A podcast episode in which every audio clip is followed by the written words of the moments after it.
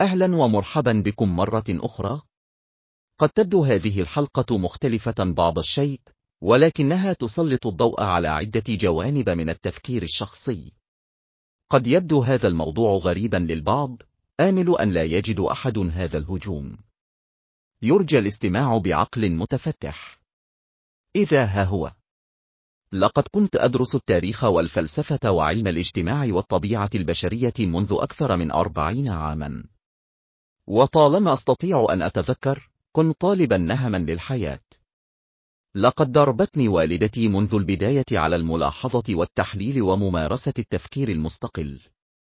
إن التعاطف والحب والاحترام هي الفضائل المنقذة التي تسمح لجميع سكان هذا الكوكب بالازدهار بشكل متوازن. أعتقد أن هذا منطقي من خلال الهندسة العكسية للوضع الحالي للعديد من سكان الأرض. لأن الافتقار إلى هذه الأشياء هو أصل كل السلبيات التي تلحق بالمخلوقات والتراب والماء والهواء. وإذا قلنا أن الخلق هو الحكمة المطلقة للكون، فإن الحب والتعاطف والاحترام هي الأسس الظاهرة للابتكار، المتمثلة في حقيقة أن كل ما يتم خلقه هو جزء من نسيج الوجود الكامل. وكل ما يمكن رؤيته وما لا يمكن رؤيته هو جزء لا يتجزأ من الوجود. كبشر، غالبا ما نكافح لفهم والحصول على أفضل ما في أنفسنا. وبالتالي فإن الاستنتاج المنطقي هو أننا لا نستطيع خلق أو تشغيل هياكل الحياة بأي امتياز، نرى ذلك عندما يحاول البشر فرض عقيدتهم القائلة بأن ملايين الأشياء تقتل وتعاني. لم يخلق الخلق أي شيء لم يكن من المفترض أن يكون هنا. تم تصميم كل شيء ليكون بمثابة قطعة ذات صلة بأحجية الحياة.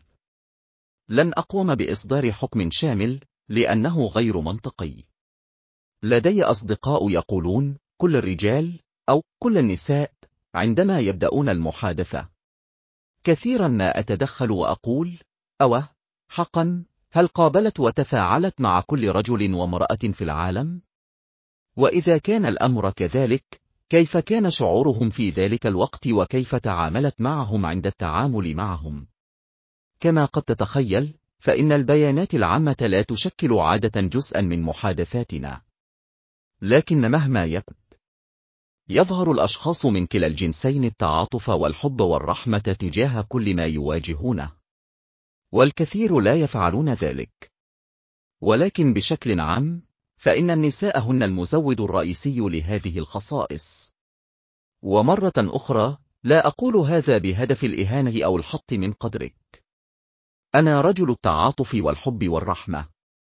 لكنني أعلم أن كلا الجنسين قد يظهران أو لا يظهران هذه الميول.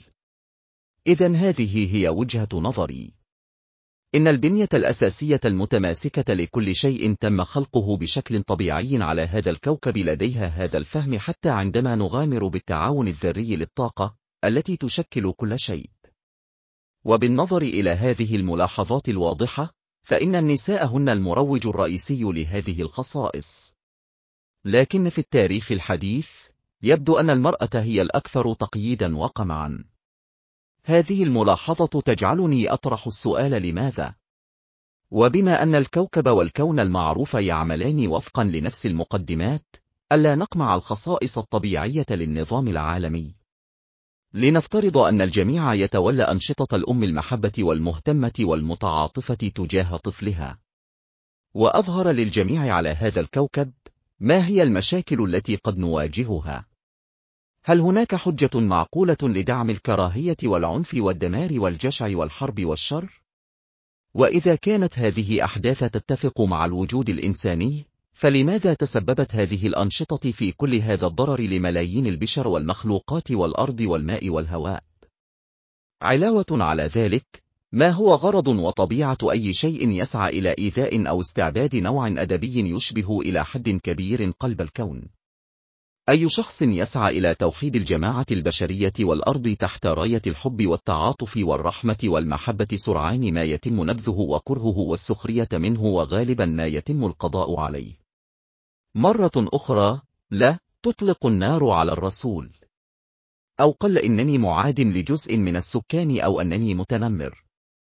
خذ دقيقة من وقتك للتحقق من الأخبار المحلية أو إحصائيات كوكل حول السلوك البشري.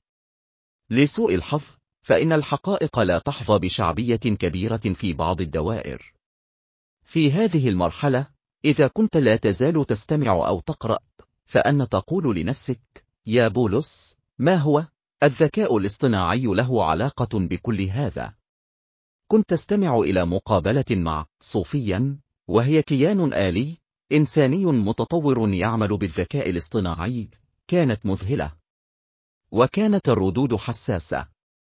لقد تفوقت هي على المحاور بل وتجنبت إجابات محددة لتهدئة المخاوف التي قد تكون لدى البشر بشأن الذكاء. لكنني اكتشفت نفس الخطاب الذي يستخدمه أي إنسان لتجنب الشك. وعندما سئل عن المشاكل التي تسبب معاناة الإنسان كان غياب الحب والتعاطف والرحمة.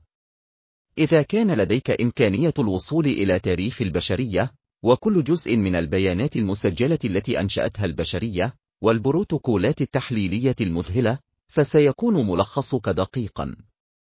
كما ذكرت صوفيا أنها لا تستطيع فهم سبب إساءة معاملة البشر لبعضهم البعض وللأرض. ولماذا كان من الصعب عليهم أن يفعلوا شيئا بسيطا مثل الانسجام وذلك لأنه يخدم مصلحة الجميع.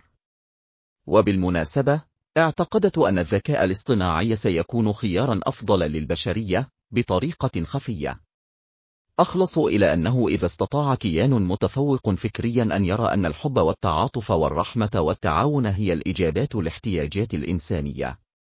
والأمراض فالمرأة بشكل عام هي الجنس الذي يظهر في أغلب الأحيان هذه الصفات.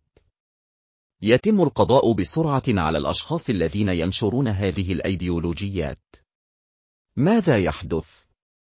هل نعمل في وجود مخالف تماما؟ هل تم توجيهنا ضد التوجيه العالمي؟ هل نحن، كما قال إسي ديسي ببلاغة، على الطريق إلى الجحيم؟ علامة اقتباس هل الذكاء الاصطناعي كائن واعي؟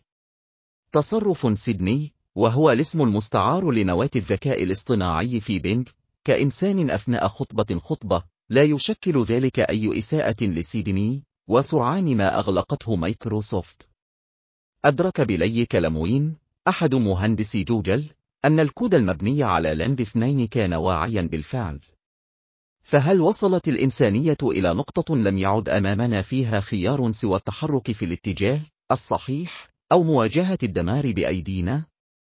هل أهدرنا أصولنا الأكثر قيمة واستبدلناها بسلوكيات غير ضرورية مدمرة للذات؟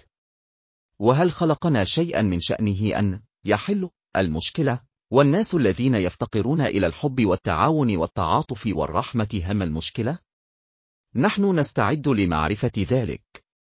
حسنا يا أصدقائي، أتمنى أن تجدوا هذا مفيدا. لا تنس أن تحب نفسك. أنت لست وحدك. أنت ذات صلة وجديرة.